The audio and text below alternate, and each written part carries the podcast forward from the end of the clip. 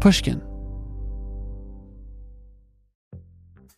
The most innovative companies are going further with T Mobile for Business. The PGA of America is helping lower scores and elevate fan experiences with AI coaching tools and 5G connected cameras. AAA is getting more drivers back on the road fast with location telematics.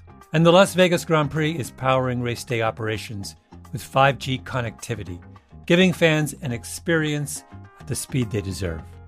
This is accelerating innovation with T-Mobile for Business. Take your business further at t-mobile.com/now. Did you know some travel credit cards offer 10 times points on your spending? Don't miss out on big rewards for your next trip. NerdWallet lets you compare smart travel credit cards side by side, curated by an expert team of finance nerds. What could future you do with better travel rewards? A free flight? A room upgrade? Don't wait to make smart financial decisions. Compare and find smarter credit cards, savings accounts, and more today at nerdwallet.com. Reminder, credit is subject to lender approval and terms apply. NerdWallet, finance smarter. If your business needs a new application, then developers will have to write code, a lot of code. If an application needs to be modernized, then you'll need time, resources, and caffeine. If that sounds daunting, then you need Watson X Code Assistant, AI designed to multiply developer productivity so you can generate code quickly. Let's create a more modern foundation for business with Watson X Code Assistant. Learn more at ibm.com/slash code assistant. IBM. Let's create.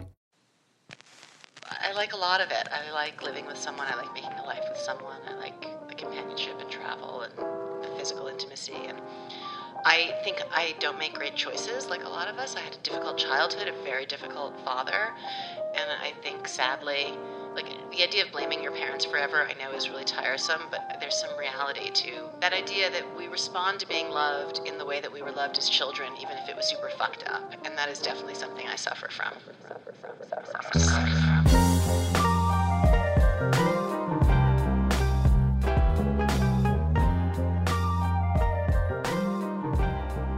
That was Nina Collins. I'm Sam Fragoso, and this is Talk Easy.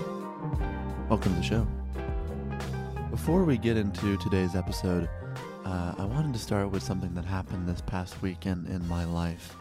I don't always try to do the whole Maron thing of oversharing about every little thing that occurs, because it's not that interesting, and no one really cares that much. But um, since the show is delayed by a day, we usually release on Sunday morning, Sunday afternoon.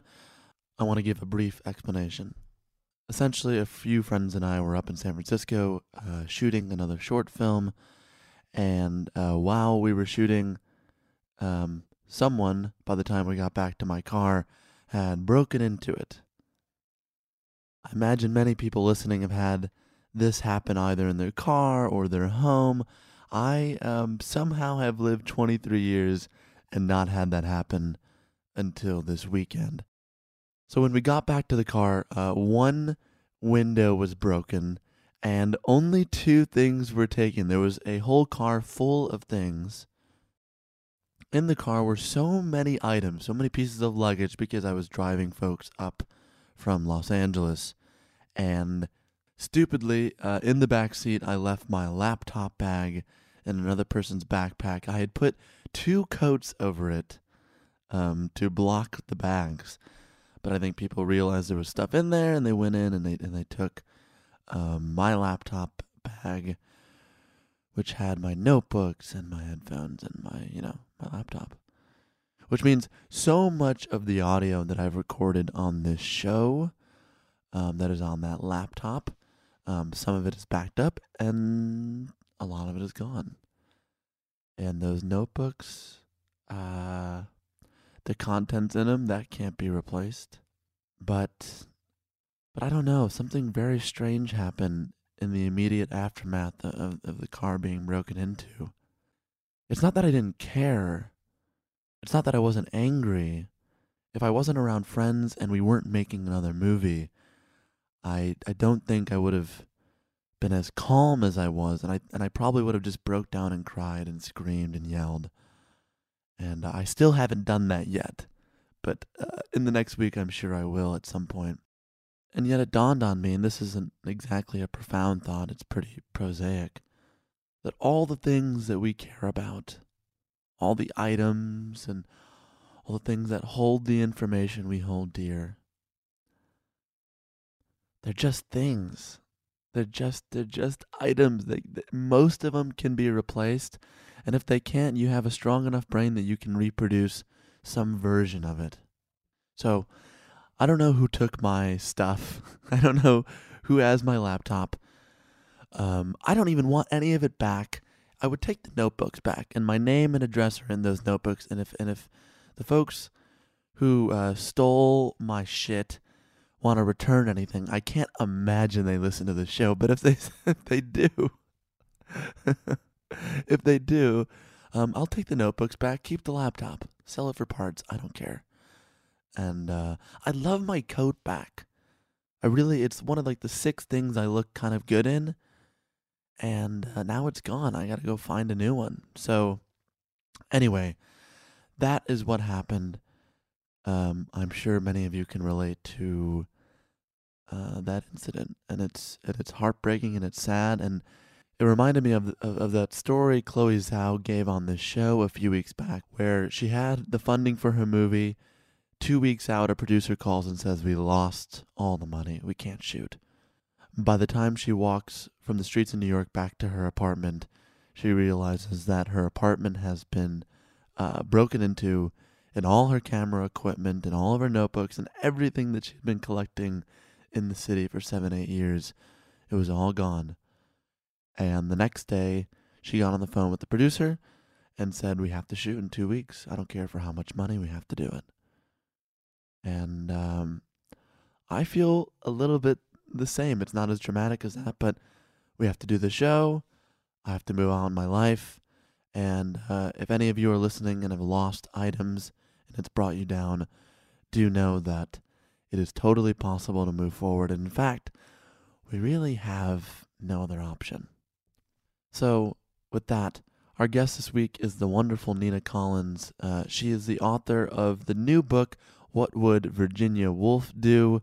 Um, it is a really funny and wonderful examination of what it's like to be a woman in her late 40s, early 50s, where their bodies are changing and, and and so much of their identity is, is, is changing and becoming something else.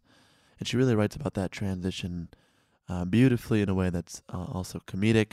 She may be a bit of an unconventional guest to have on this show, but uh, to me, that sounds like the perfect kind of guest. We talk about, um, you know, waning sexual appetites, what women want from partners at age 50. Um, we talk about her mother, the late and great Kathleen Collins, who was a wonderful playwright and filmmaker. She made the film Losing Ground, which was a monumental step forward for women of color in cinema. Anyway, I really love this conversation. It was uh, so fun and so silly and so honest at points uh, throughout. And I hope you like it.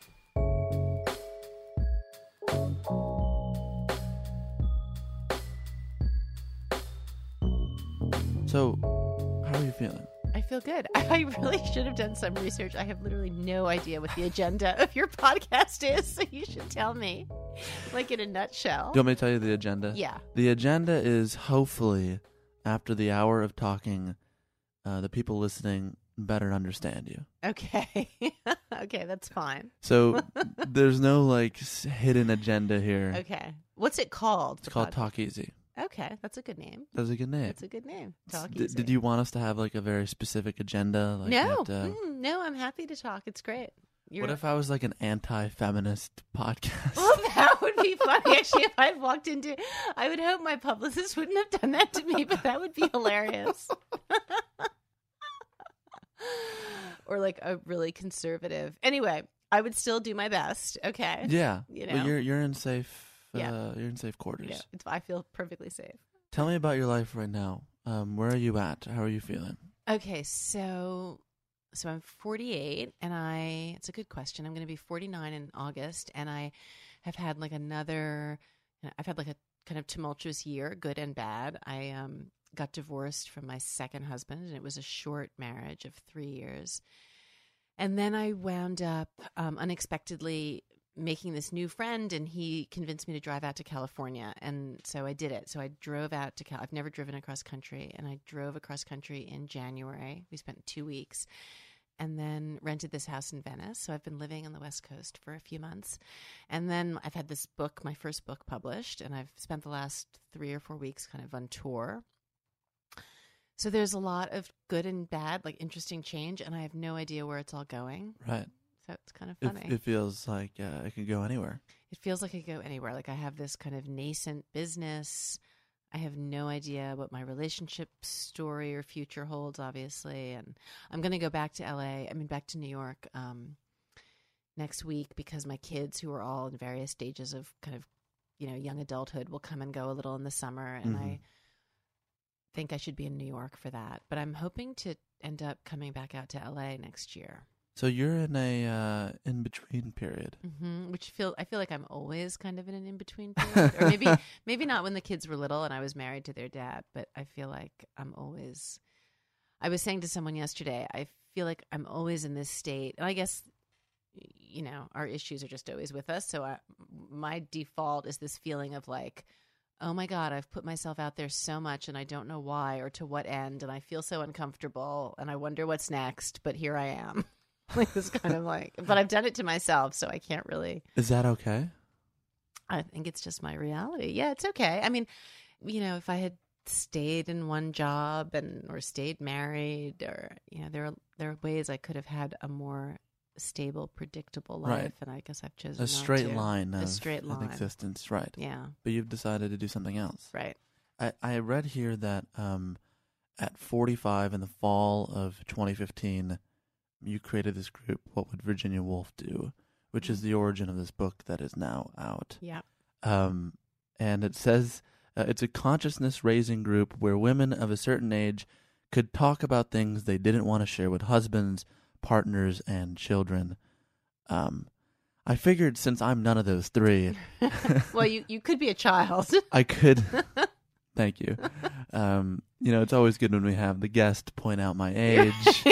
it has happened every time. oh, really? Is that predictable? I'm sorry. It's okay. You can be predictable for a second. I'll Okay. forgive you. okay. But I'm not. You're not my child. I'm not your child. You're right. I could be. I'm, I'm, I'm, I'm someone's child. Okay. Um, As is everyone. okay, fair enough. my okay. mom's listening. She's like, "What's going on?" um, but I'm none of those three. So Right. l- let's talk about, if if you want to, Sure. let's talk about what's going on in this uh, Facebook group that's now been elevated into a book. Sure.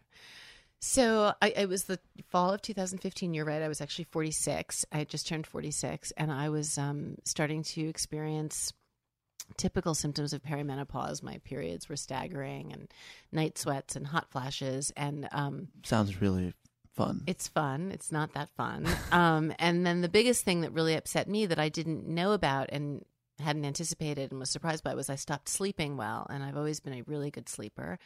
And I started having this thing, which has now gone away, although for a lot of women it kind of never does. But I started waking up at like 4 a.m. and was awake until like 6, 6.30, like wide awake and not anxious or just wide awake. And it was really...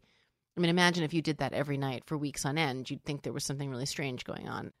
So, yeah, I was 46 and suddenly really not sleeping. And I Googled sleep issues and realized quickly that this was part of perimenopause. And I found among the list of perimenopausal symptoms, one of them was impending sense of doom, which I thought was really funny. Like, this is on like some, you know, medical website. And yeah, I. it's odd because I, I feel that exact Well, sense of doom now. a lot of people do, but apparently, if you're a perimenopausal woman, like you're like it's expected that you feel this way. Well, to be fair, I was uh, I am half the age of when that happened to you. True. So there Could we be go. a correlation. There's there's no correlation. It's just a dumb observation. Go so, on. um, so I had always kind of liked Facebook. Like I was not a tweeter or an Instagram or a Snapchat or anything, but I kind of considered myself kind of good at Facebook at the time, and I had like a lively Facebook interaction with my friends. And so I posted a a com up, you know, I did a post on Facebook saying, "Did you know that impending sense of doom is a documented symptom of perimenopause?" And a bunch of my like funny, witty, feministy friends all kind of chimed in and we made jokes, you know, self-deprecating jokes about our health and physical state. And someone said we should create a private group to talk about this, not because we were ashamed, but because it was funny. And you know normally on my facebook page lots of men joined the conversation. And but this was like an echo chamber. It was just me and a bunch of 40 year old women saying the same thing or 40 and 50 year old women so um, a couple weeks later i was in a um, hotel room in minneapolis outside of minneapolis i was visiting my son who's a hockey player in boarding school and i had a couple of my daughters with me and i was having a moment, like a lot of women do at this age, of feeling kind of ignored by my teenage children and kind of fat and like pathetic. And I don't know, it was late at night. I was in a Hampton Inn and I thought, oh, I am going to create this group so I can talk about these feelings. Uh, And I, um, I called it "What Would Virginia Woolf Do." It was actually one of a name that one of my friends, Margaret Lee, had suggested when we were joking around about names. You know, other options were like Black Cohosh Chronicles or I don't know what and I thought what would Virginia Woolf do was super super funny. I had been um, working. I had just finished a twenty page paper on To the Lighthouse in this graduate school program I was in, and something called narrative medicine. And you know, I'd read Virginia Woolf in college, obviously, and A Room of One's Own, and Mrs. Dalloway, and really, it was just a super dark joke. Like she's this funny. I mean, she's this you know intense, amazing feminist writer we all admire, and she killed herself in her fifties. And the joke was maybe we should just kill ourselves in our fifties and call it a day. right. Um, Classic uh, Facebook group. you know, had I known that all of this was going to happen, I'm not sure I would have called it the same thing. It's a long title, particularly with the subtitle It's of a the great book. title. It still makes me laugh every time I say it, which is a good sign. It's been, you know, two and a half years. It so I- holds up. I feel like for me, it works. And that's really what's important since I'm the one talking about it all Right. the time. Um, so yeah, and then basically what I did is I made it a secret group and I invited like, I don't know, somewhere between 20 and 50 of my closest girlfriends. And women had to invite each other. You could only join the group if you were invited. And it just grew really quickly. Like within a few months, there were hundreds and hundreds of really smart feministy friends, mostly my friends in kind of the Brooklyn, New York area, but people started to invite friends from elsewhere. And um, we kind of realized we had hit on something because we were all kind of obsessed with it. And it started, you know, the very initial threads were kind of self deprecating humor about health issues. Um, but it quickly evolved into more emotional issues around aging and just being women our age. We had a lot of early great kind of book and culture threads that were all kind of fairly feministy oriented. I mean, the common denominator um, with the women, even as it's continued to grow, is really intelligent, kind of edgy, funny women. And uh, we're not political. I'm not a very political person. And I felt like there are a lot of places on the internet to talk about politics, and I really didn't want it in the group. Um, I really because I was I, I I did wonder um as someone who's not a member of the group. yeah.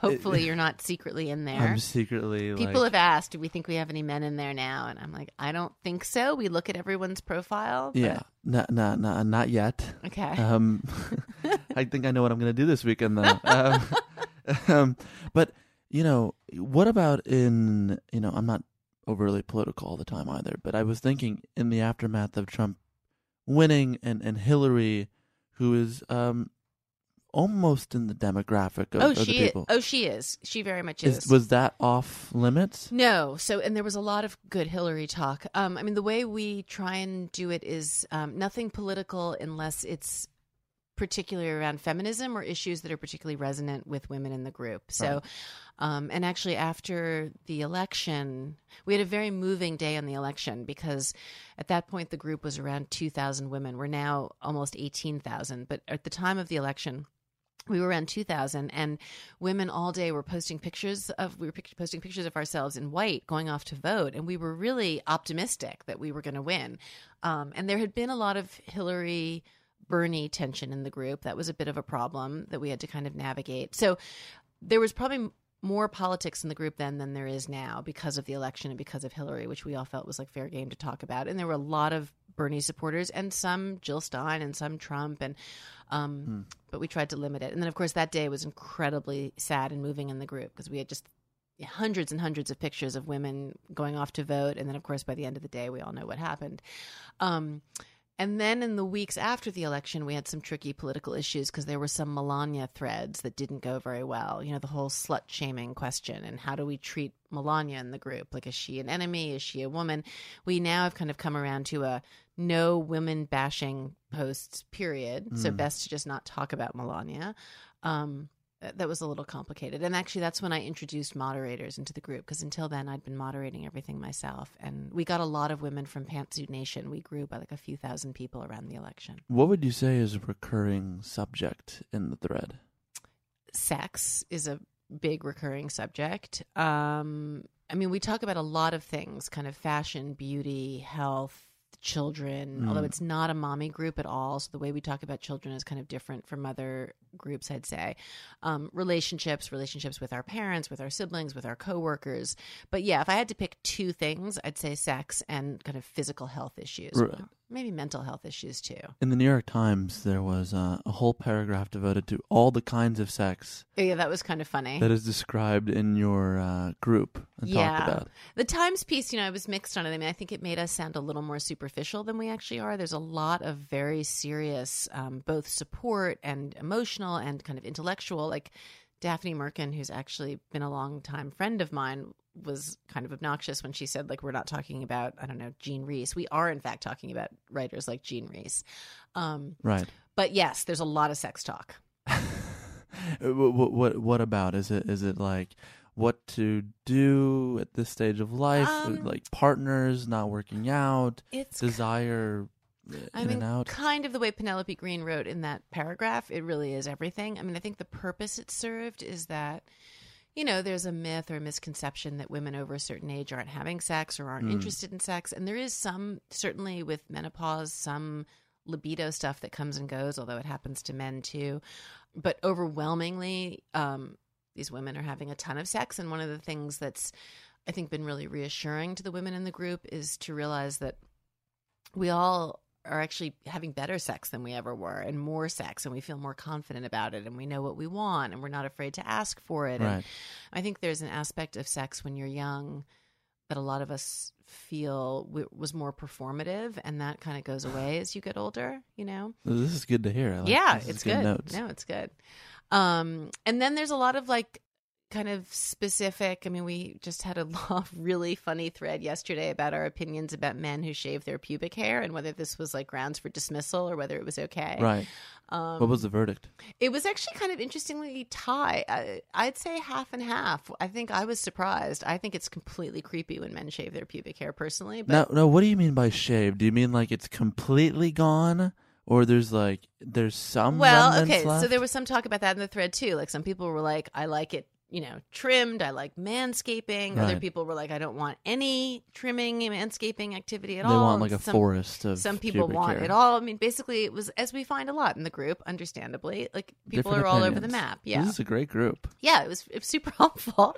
I mean, uh yes, and we talk a lot about I mean, some of the sex stuff also verges into just health stuff. Like one of the things that people really don't talk about with menopause and perimenopause that's actually super common is I'm sorry, I mean, you're a 23 year old man, but vaginal atrophy and vaginal dryness is like a physical symptom of Right. perimenopause that women really have to deal with. And it affects, obviously, our sex lives. And there are lots of things you can do about it. But it's a situation that a lot of women feel a lot of shame about and don't know mm. that it's normal and that there are things you can do. And they really don't want to ask their doctors. I mean, it's really, they feel shame because it feels like something they can't control I think because they don't know what it is and people don't talk about it. Like I, you know, feel like I'm pretty well educated on like subjects of female interest in general and I had never heard of it until I started the group. I mean, it was one of the reasons I started the group is I felt like I was suddenly not sleeping and getting like back fat. And you know, I was having all these physical symptoms and most of my friends are older than I am. They're in their 50s.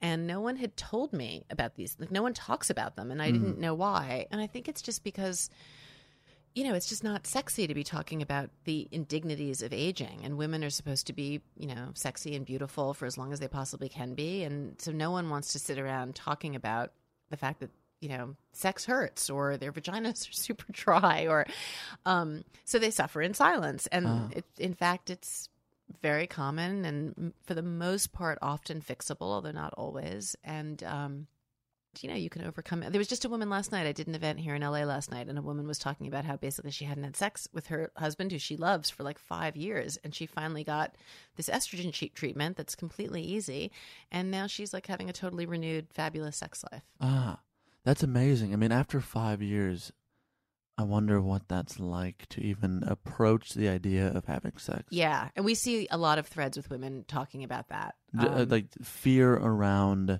being intimate again. Totally. Or, you know, there are a lot of stories of women who have maybe um, been in long, unhappy marriages that became sexless for a long period of time. And then they're finally widowed or divorced and they're approaching dating and they're, ta- you know, they're scared about all of it the intimacy, the, you know, feeling vulnerable with someone, the physical, uh, their bodies, you know, a lot of it. And I think the group has really overwhelmingly. I hate how much i'm using the word empowered because some people feel like it's a cheesy word but it's just so applicable. Like the experience of being in a room with thousands of really smart wise experienced women who are experiencing the same thing you are and can talk about it in a smart funny way and it just makes you realize this is all perfectly normal and hmm. i'm awesome and you know have so much to offer. I mean it really is empowering. Right. I mean, it seems like the goal of the group is to normalize these pretty common experiences of women of a certain age. Yeah, it, I would say the goal is to, I mean, normalize to kind of Comfort. eradicate shame, and to comfort, and to, um, and also to help us all. I think when I started it, I was feeling a little depressed. I wrote in like the depression chapter of the book that you know once your kids are just leaving leaving home, and I was in the middle of a period of not working for a number of years and wasn't really sure if I would be able to create another career. I was having this feeling of like, oh, what's next? And are the best years behind me and all that. And I think uh, one of the purposes of the group is to help us all talk about that and, and overcome it, you know, deal with it. On uh, March 22nd of 2016, you wrote on your site, as I type, I'm wide awake at 4 a.m., experiencing a combination of anxiety, insomnia, hot flashes, and night sweats that would put a Marine to shame. As a commiserating friend recently texted, this shit is not for sissies. Right. yeah. Do you feel like you've um, moved forward from that place? I have like the physical symptoms for me. So uh, there are some women who never experience any of these symptoms, and then there's just a huge range. And obviously, if women do bioidentical hormones or regular hormone treatment, or you know, there are all sorts of treatments that work to varying degrees. Um, there's no one path. I personally am feeling physically better two years later. Um, and I think, uh, so I'm not quite in menopause yet. You have to have not had a period for 12 months to be in menopause. And it's actually really funny. I mean, some women are psyched to get there, and other women really want to hold on to their period. But you have this thing where, like, you won't get a period for six months, and you think I'm almost there because you people say you feel better once you're fully in it, and then you'll like get a period and be like, oh fuck, now I'm starting it all over again.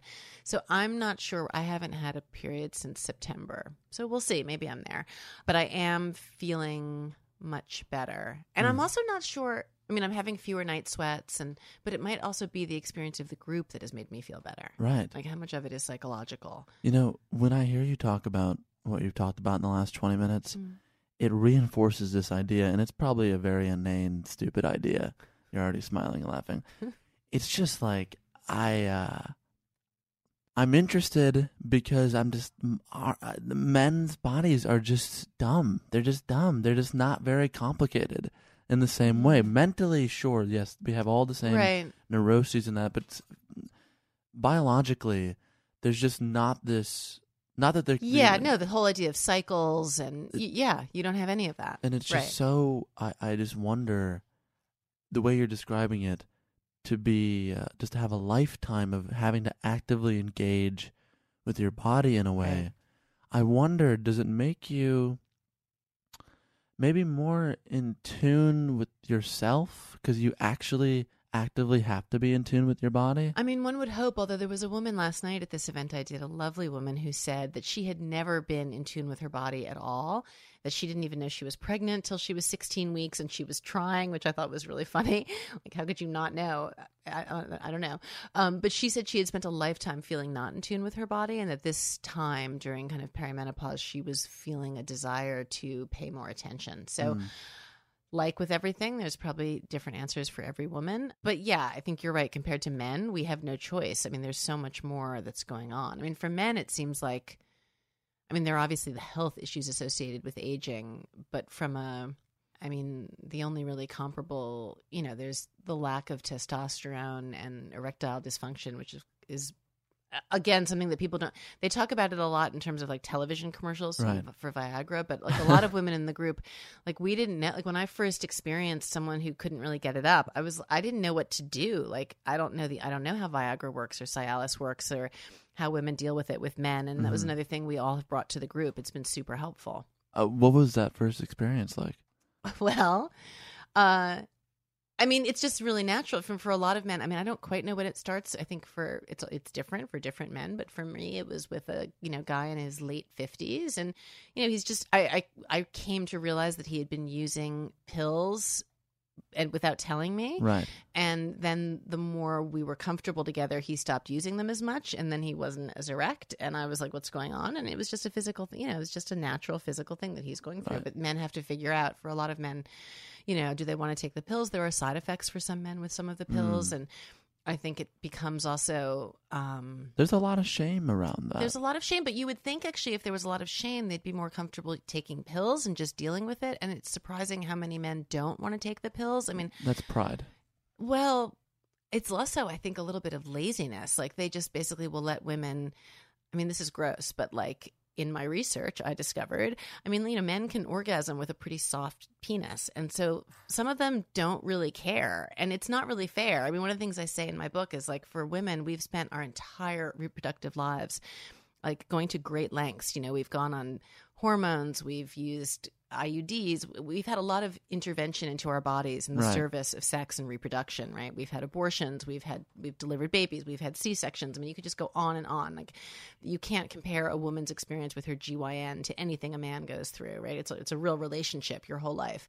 And for men, there isn't that much that they have to do except maybe use a condom and you know, maybe at some point get a vasectomy if you're lucky and take erectile dysfunction drugs at some point. And they really don't a lot of them don't want to do it and it's it's kind of unfair because, you know, women like a hard penis basically. Yeah, I mean this. This is. Uh, I've heard this before. yeah, it's a really basic thing. It seems like something we feel entitled to, you know. Entitled to.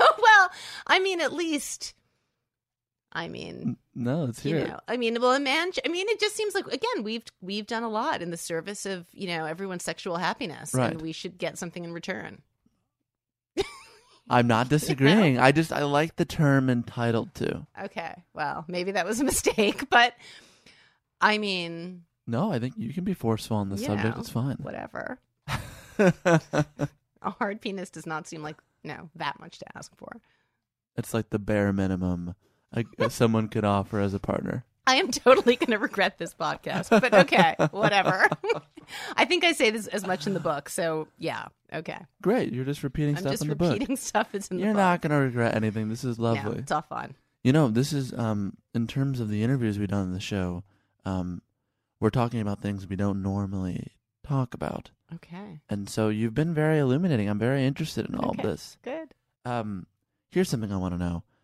Uh, you have now been divorced twice. hmm I, I've actually technically been divorced three times, but it really doesn't count. The first one was a green card marriage to Ah. a boyfriend when I was a, a teenager, and um, Nineteen. I was ni- I was nineteen. Uh, yeah, I was nineteen when I married him because my mother had died, and we had been living together in Vienna, Right. and I had to come home.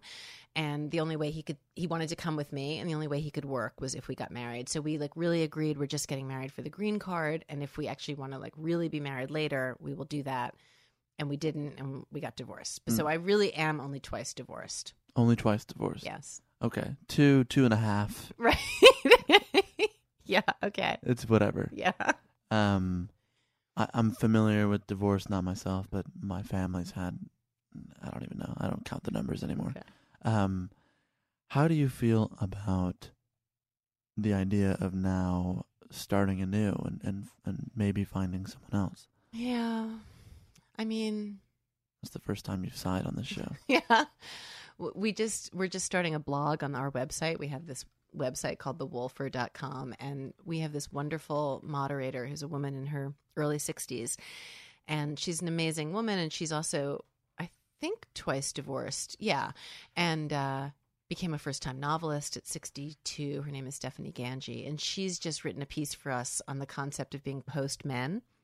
And it's a wonderful essay that we're going to publish in the next couple of weeks. And she's not quite sure in the piece whether she's post men, but she's thinking she might be.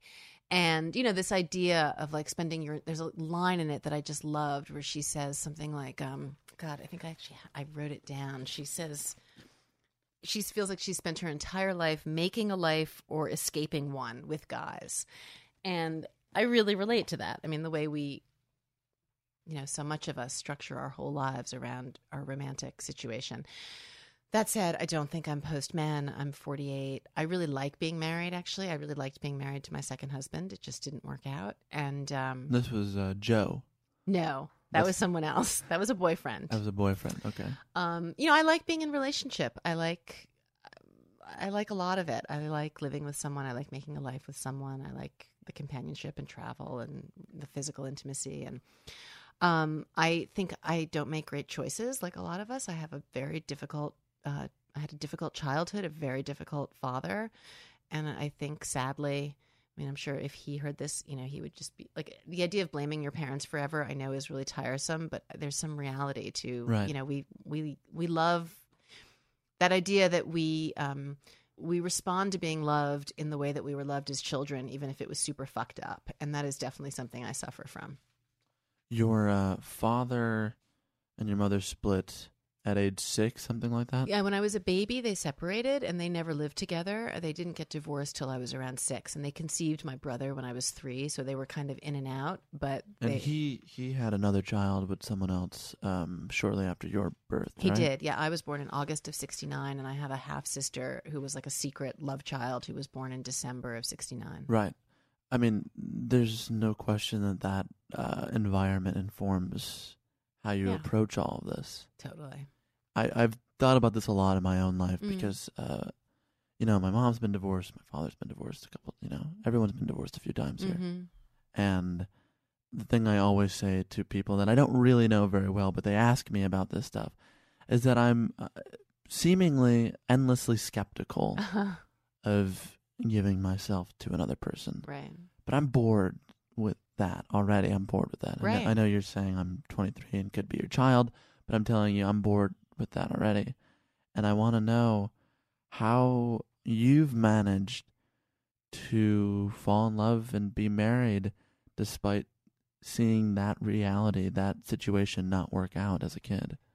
Yeah, I think um I mean I think right now I'm surprised actually this latest breakup maybe getting older maybe in some ways it gets harder each time. I feel a little bit like I have kind of PTSD from this and I feel very reluctant right now to uh, open myself up that way with someone, but I'm sure it will shift. I mean, I think falling in love is not that hard for me. It's like falling in love with the right person. I mean, I Mm. tend to be drawn to the the men that I've really fallen in love with really don't like me very much. So that's a problem. Wh- And what do you mean by don't like you? I I think like a lot of women in Virginia Woolf, for example, these kind of strong women. Um, like I just feel like I'm kind of too much for the men I really fall in love with. My father won't deal with me at all. You know, I end up being But your father wouldn't deal with your mother either. no, and I think I was similar to my mother. I think it's a similar reaction he has to her that he had to me. So um, I've had lovely relationships. It's not like I've never had relationships with lovely men who did really love me and who were super kind to me, but those have not been my most passionate relationships on my end, and so that's my struggle. Yeah, that's a very specific struggle. Yeah, I mean, basically, I'm trying to fuck my father. I mean, that's it's just really sad, right? Yeah, it's you- like you- you said trying- it. Yeah. Your words, not mine. No, I mean I'm just trying. I'm trying to get his love, right? So I'm drawn to these men who are going to treat me a certain way, and I feel like if I can get them to love me, then I've come, you know, I've I've won, and that's just never going to happen. What What would your mother say about who you are today? Oh, I don't know. Um, I mean, she would probably think it was all kind of like funny, like in a nice way. I mean, she she she was she had a very she was a very funny, colorful, passionate, and, and such an interesting person. Um, I'm sure she would adore my children and be super interested and impressed with them, and um, take a lot of joy in them. And I think we'd be very close. I mean, we had a good relationship. I I I, I do really miss her all the time. Um, as angry as I am about some of the things she did. And I think she would really like how strong and capable I am. Mm. It, you know, it's tough for me to um, not say that, like, you know, mm, I know you and your work because of your mother, Oh, cool. and right. and her work has um, meant something to me and some some people that are close to me. Oh, nice. and uh, hearing anything about her, I'm I, I am incredibly curious about her life, and also simultaneously reluctant to ask you about her because in every interview you've ever done that I've read, Mm. um, so much of the questions are about your mother. Oh, I'm happy to talk about her. I mean, she is really interesting, and I'm always happy to talk. I like talking about her. I you know something I want specifically that relates to me and my family. I just Mhm. wanted to know she was very prolific and productive and, and always typing and writing and working on something. hmm Um, in fact, last week we had Julie Dash on the show, Oh, how cool! and she was talking about how she worked with your mom yeah, and like held you yeah. I knew arms. Julie. Yeah, she used to come to our house. It's like yeah, Yeah. she was talking about that, and that is now full circle that we're here. yeah, that's wild. Um, it's very strange, isn't yeah, it? Yeah. And in all the writing that you do about her, Mm. you're constantly bringing up um, not only her success, but the flip side of it, which was a deep depression hmm that she had. What do you make of all of that? I mean, in the most kind of cliched, obvious way, I think it's not uncommon for artists to be dark, complicated people, and probably probably artists more likely suffer from depression than the general population. So, um, you know, and she was also very kind of vibrant and happy. It wasn't like it was it wasn't like a William Styron kind of depression. You know, she was she would spend a lot of time in her room writing, and there was a certain complicated feeling about her all the time, but it wasn't like she was, you know, locked up in a closet, super depressed. So, Was the complicated feeling unspoken? um, well, it was certainly spoken in her work. Um, with us, I think there was a she was very preoccupied with herself, and and so maybe more than the depression, I think the kind of the self absorbed. You know, it's awful. You feel like such a cliche to be a kid and talk about my parents were so self-absorbed and I didn't get what I needed, but there's truth to that, and I'll Mm. probably do it to my own kids, right? We, I think there's a hard thing about and parenting is not easy, but she was just very consumed with her own stuff all the time Her own work. her own work and her life and she kept a lot of secrets and um, when i was particularly little she was gone when i yeah when i was little she was gone a lot and she left me alone a lot and i don't think that was very good for me. Was there a conversation about why she was leaving? um, well she would go away for work or she would go away for love relationships or she would um, you know, she would leave me with my grandmother a lot. I mean when i was super little before my brother was born kind of under the age of five she left me with a friend for basically a couple years. I lived up in woodstock with one of her close friends and she would come and go but i was kind of living there with this friend and her children um, What was she doing? I think she was fighting with my father a lot and really struggling with the collapse of their marriage and trying to figure out her career. She was a film editor for Channel 13 and she was making movies and she was translating some things, I mean, editing movies. So I think she was trying to figure out her career. And there's a great screenplay she wrote called Women, Sisters, and Friends, which is about those years. And the screenplay is a lot about her relationship with my father. I mean, she's, I find her work super interesting in the sense that. I mean, obviously for me, it's very autobiographical, so it's just interesting from a storytelling perspective. But um, the way she's her, you know, her work is fundamentally very much just about a, a woman's experience, right? It's not about race. It's, um, you know, so it is about race, but it's really not. So, Women, Sisters, and Friends is about this white woman and black woman living together and kind of the backdrop of the early 70s, but it's really about her relationship with my father, who was really, in this screenplay, just such an asshole. and um, I think she was grappling with that. Yeah, it sounds like she was actively and, and always grappling with him. Yeah, I think so. With her choices with men, yeah. Did she ever talk to you about her love relationships? Um, well, she was super happy at the end of her life. She married a guy named Alfred Prettyman three years. Well, they just got married like nine months before she died, but she met him three years before she died. And she was very much in love. And I think that was a wonderful thing to see her happy in that way at the end of her life.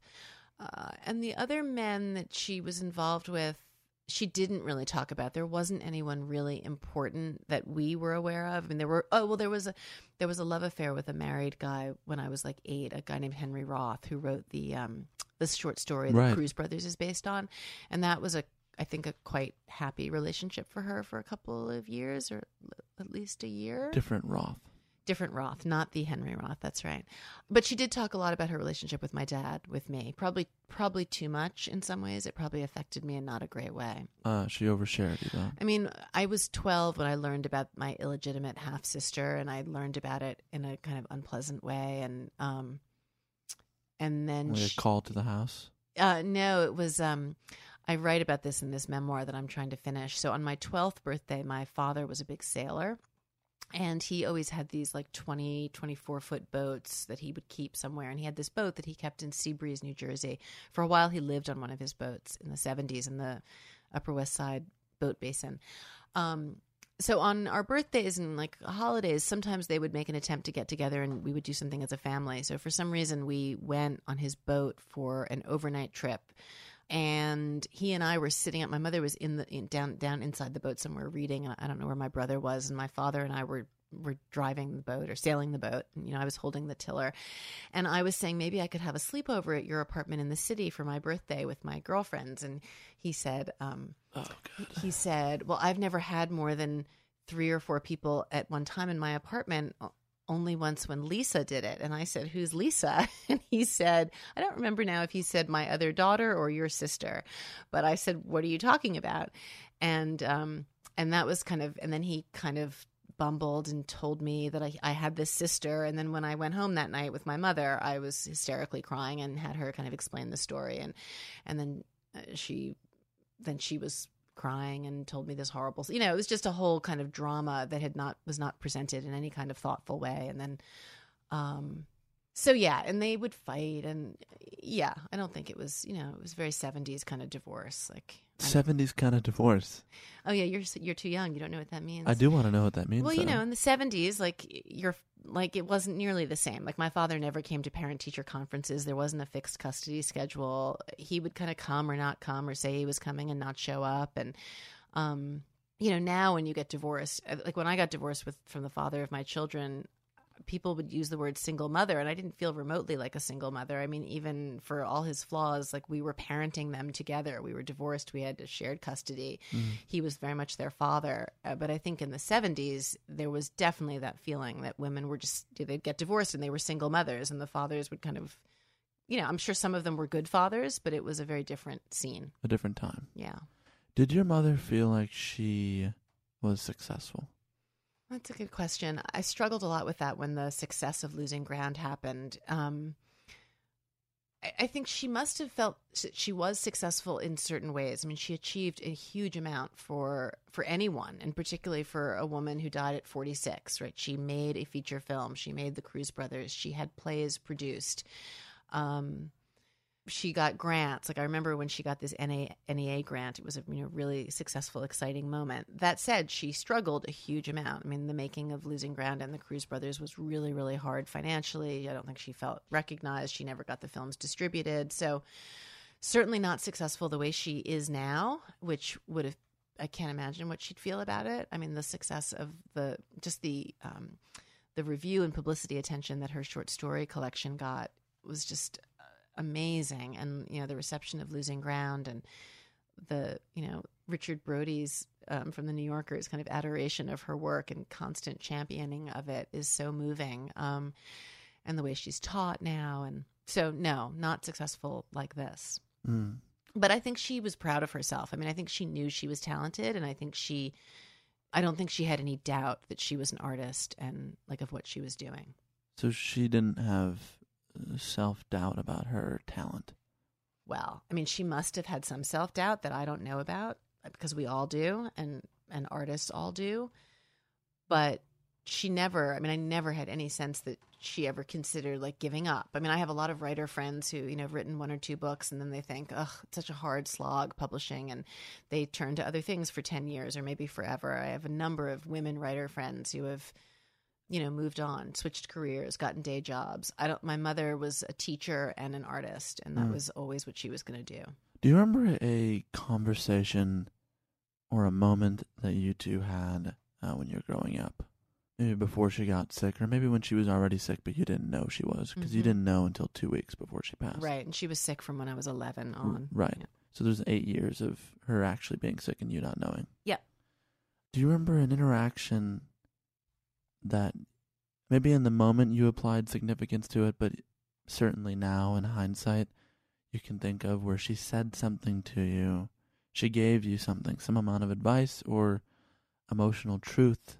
Oh, so a ton. So in the six months before she died, I went to Vienna to study abroad, and um, she had gotten married. She got married at Christmas 1987, and I was there. Just a little wedding, like little marriage ceremony in our house, and then I left for Vienna. And she was very sick at that time, but was pretending she had some sort of spinal problem, some sort of back problem. And a few days after I left for Vienna, she was hospitalized. Um, and so she knew she had cancer. She had known for a long time. And this was her third recurrence and the one that killed her. But anyway, she started to write to me a lot in Vienna. So I have a whole trove of letters that, you know, we communicated back and forth for the eight months until I came home and she died. And in those letters, there's a lot of advice and um, acknowledgement of where she felt she failed and things she didn't give us. And she talked about um, being so consumed with her own pain that she kind of, that the best she could do often when we were little was kind of take care of us, but not really let us in too close. So there, there, are a lot of gems in those letters. Do you think you've uh, been a different mother? In some ways, yes, and in some ways, no. I mean, I think that I have been I've been more fortunate financially than she was because I married a guy who was a successful hedge fund. That their dad, um, so I've been able to take care of my children in ways. She was actually extremely organized and capable financially. So I, I went to private school after eighth grade, and she was always taking us to plays and sending us to camp. It wasn't like, but but she really struggled financially, and that was hard. There was a lot of stress. Like if the washing machine broke when I was a kid, I could see her crisis. Um, and I think I've also, well, I've also lived longer already, luckily. So I feel like like it's it's it. I take enormous pleasure right now. Like my, I was 19 when she died, and I have a 24 year old, two 19 year olds, and a 17 year old, and I'm not sick now, so presumably, hopefully, unless I get hit by a car, I'll be around for a while. And uh, when I can help them with things now, um, and just be here for them in a way that she wasn't able to be for me, it makes me super happy. Um, and I think I've been, I hope I've been more present and more loving than she was able to be. But I do know that I have a lot of her same tendency to be distracted and self-absorbed and um, You think you have those? I do think I've done that for sure. Yeah, I think. I mean, again, it's the way I, it's the way I was raised. It's the way I was loved. I think it's probably very hard to, um, you know, I, I can be very impatient. I can be very, um, yeah. I'm I'm sure I've done a fair amount of what she did. I'm sure I've done to my own children. What were you thinking about? Well, I was just trying to think about like what's the other, you know, what, what are what are my big flaws? I mean, impatience is probably not, you know, by a long shot, not the worst. But uh, By the way, what a fun question I've asked. really, what are your worst parenting qualities? That's great. I didn't really ask that. You turned it into that. Uh, um, I think in the same way that my mother was quite colorful, I'm quite colorful, and that can be good and bad, right? Uh, You know, my children have to deal with me writing the things I write. Although I don't ever remember feeling like any sense of embarrassment by my mother's work. And, you know, my kids know who I am, and so I think that's okay. Um, although they do sometimes get frustrated and they can tell me. I mean, I'm honestly so like my fa- my biggest gripe with my father at this point is that he's never apologized to me or explained really the shit that my childhood was. And I, I have said to him the last time I spoke to him many years ago, like eight years ago at this point, I said if if you could just even write some sort of explanation for me or tell me your side of the story or you know engage with me in the pain that I feel about my childhood, I would I would want to be having an ongoing conversation with you, and he just refuses, and that is something that I have done with my children and will continue to do, and um, and I think my mother would have too had she lived long enough. I think she would have been able to talk to me frankly about the stuff that was hard. What explanation are you looking for? From my father, You know, I'd love to know so many things. I'd love to know how he really felt about her and why he did say to me at one point, gosh, I guess when I maybe it was when I was divorcing my first husband, he and I were still in touch and he said to me, had I known then what divorce would do to you, I wouldn't have done it, which I don't really believe is true. But I'd kind of like I'd like to understand his experience of her and her strength and who she was and his experience of me. I'd like him to be more interested in me and my he's really completely not interested in me at all. I'm very interested in my own children, which mm. I think is an important an important good quality. Um, my mother was very interested in us. I mean, the thing is with my mother is I think I very much felt we she really loved us. I think she was just a, you know a complicated woman with a lot going on and a different time and not a lot of resources and the way you talk about her is very careful. Really? Yeah.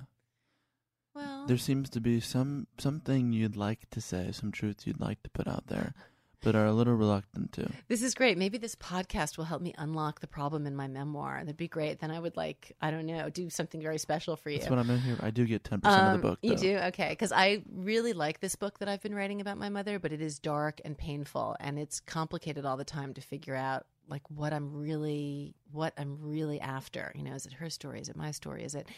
So am I careful in talking about my mother?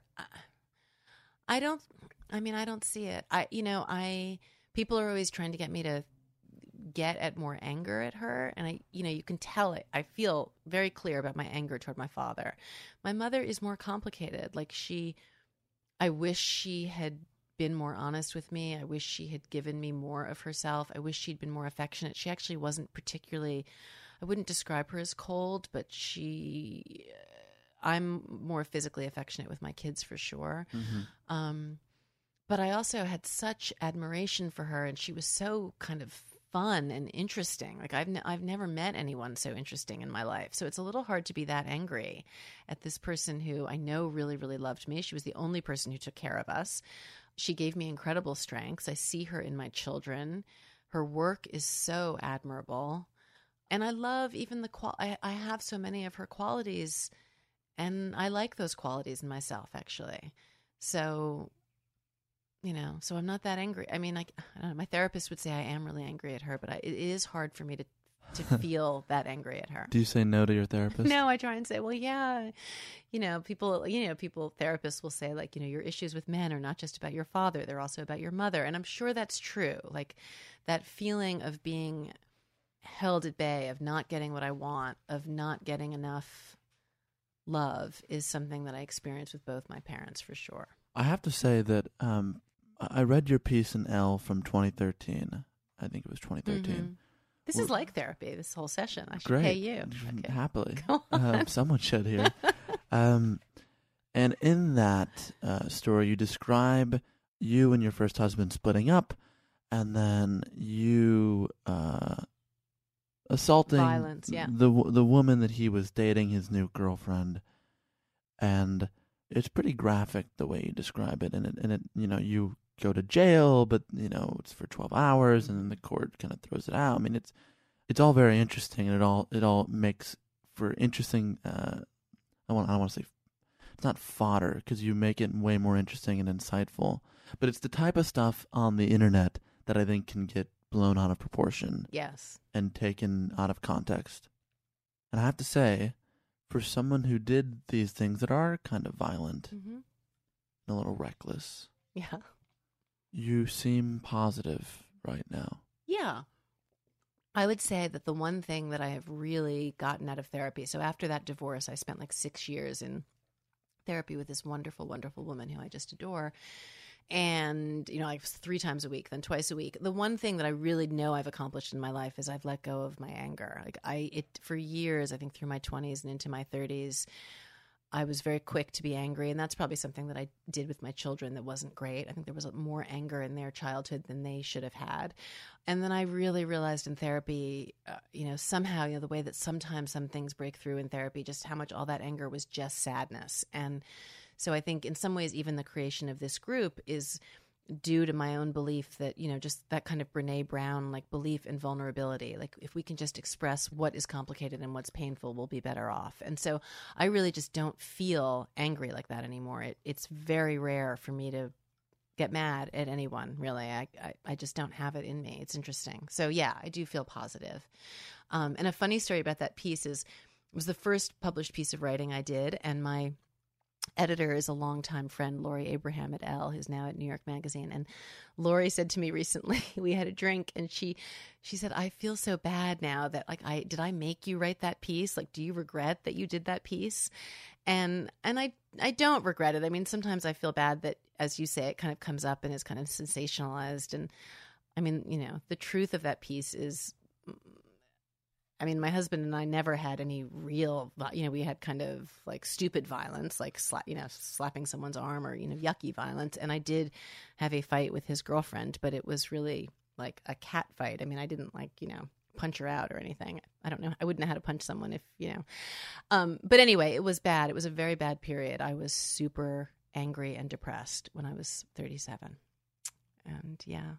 And now you're here. And now I'm here. And now it's 11 years later. You have uh, four kids. Mm-hmm. You're um, how old now? I'm 48. I'll be 49 in August. Okay, you have four kids. You're 48. Um, you have a new book out. You have a memoir you're writing. Your kids are at the stage now where they have kind of left the nest. Yeah. And are starting their own lives. Yeah. Which is a scary age. Yeah, uh, it for- is scary, but wonderful. Yeah. And I want to know, uh, this is the last thing I want to ask you is what do you want to do next? Now that your life Yeah. is not dependent on raising kids, because you've kind of done it. I know. It's exciting, I have to say, and it is in part due to this group that I feel very like positive and excited. I don't it's always scary to say what you want to do because then of course it, you know, are you manifesting it or will it not happen? Right now, I think I want to try and live by coastally a little bit for a while and see if I can pull that off in some way that makes sense. I'm trying to see if I can. This group has been super compelling, and I didn't start it to be a business, but now I'm kind of backing into trying to see if we can make it a business. You know, we have a website and a podcast we're developing and a blog. I don't know where that's going, and I'm really open either way, um, but I have to kind of figure it out because right now I'm spending all my time on it, like 24 7, dealing with all these amazing voices and stories. And so I'm going to see if that turns into work, you know. Um, I would really like to finish this memoir about my mother, which causes me a lot of pain. It's very hard, and I feel like if I can't finish it, I'm somehow not smart enough, and like that feels like it's like the one thing that kind of hangs over my head, like I'd like to accomplish. And you know, I honestly, it sounds corny, but I really just hope I'm around long, like a long time for my children, so that they don't experience what I've experienced being an adult without a mother. And um, you know, I hope I don't. I hope they all stay safe and healthy and happy, and I can just be a good mother to them. Nina Collins, Yeah. thank you so much for coming on. Thank you. This is fun. Good. Totally fun. Special thanks this week to Nina for coming on the show, uh, Nicole Dewey, and Elizabeth Shreve for making this episode possible. If you want to learn more about Miss Collins, you can do so on our website at www.talkeasypod.com. You can also find all of our episodes there on iTunes, SoundCloud, wherever you get your podcasts. As always, our show is executive produced by David Chen, graphics by Ian Jones, illustrations by Krishna Senoy. Our associate producer is Valerie Ettenhofer, and the show is produced by Dylan Peck. And uh, for the folks who took my stuff this week, I really um, sincerely hope that you needed it. That you needed it more than I do. And uh, I hope you're okay. I'm Sam Fragoso, and uh,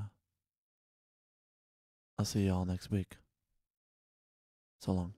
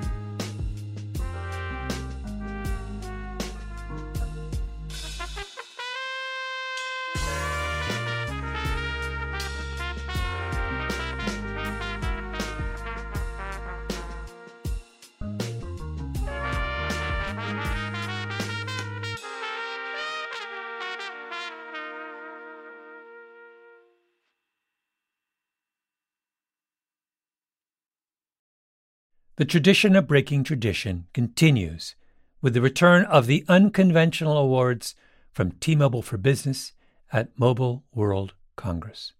This is an event that celebrates innovators whose bold actions took their industries to new places. If that sounds like you and you're a T Mobile for Business customer, enter today. If you win, you'll be publicly honored amongst some of the most influential leaders in industry, and me, I'll be there too. Enter now at tmobile.com slash unconventional awards. See you there. Are you still searching for your perfect place to call home? Well, now is the time to buy at Fisher Homes. If you're looking to move in before the end of 2024, May could be your last opportunity to start building your dream home and close before the year's end. If you're hoping to move in even sooner, Fisher Homes also has homes that are move in ready and waiting for you, where you can start enjoying the benefits of homeownership even faster. Schedule your personal tour with a new home advisor today at FisherHomes.com and make this spring the season you find your perfect home sweet home. Ready? Okay. Give me a beach. Beach. Give me great food. Tacos. Give me adventure. Hiking. Give me a date night. Sunset cruise. Give me some smiles. Cheese. Give me more beaches. Beaches. What's that spell? San Diego. If you're happy and you know it, San Diego is the place to show it. Book your trip at san funded in part with the City of San Diego Tourism Marketing District Assessment Funds.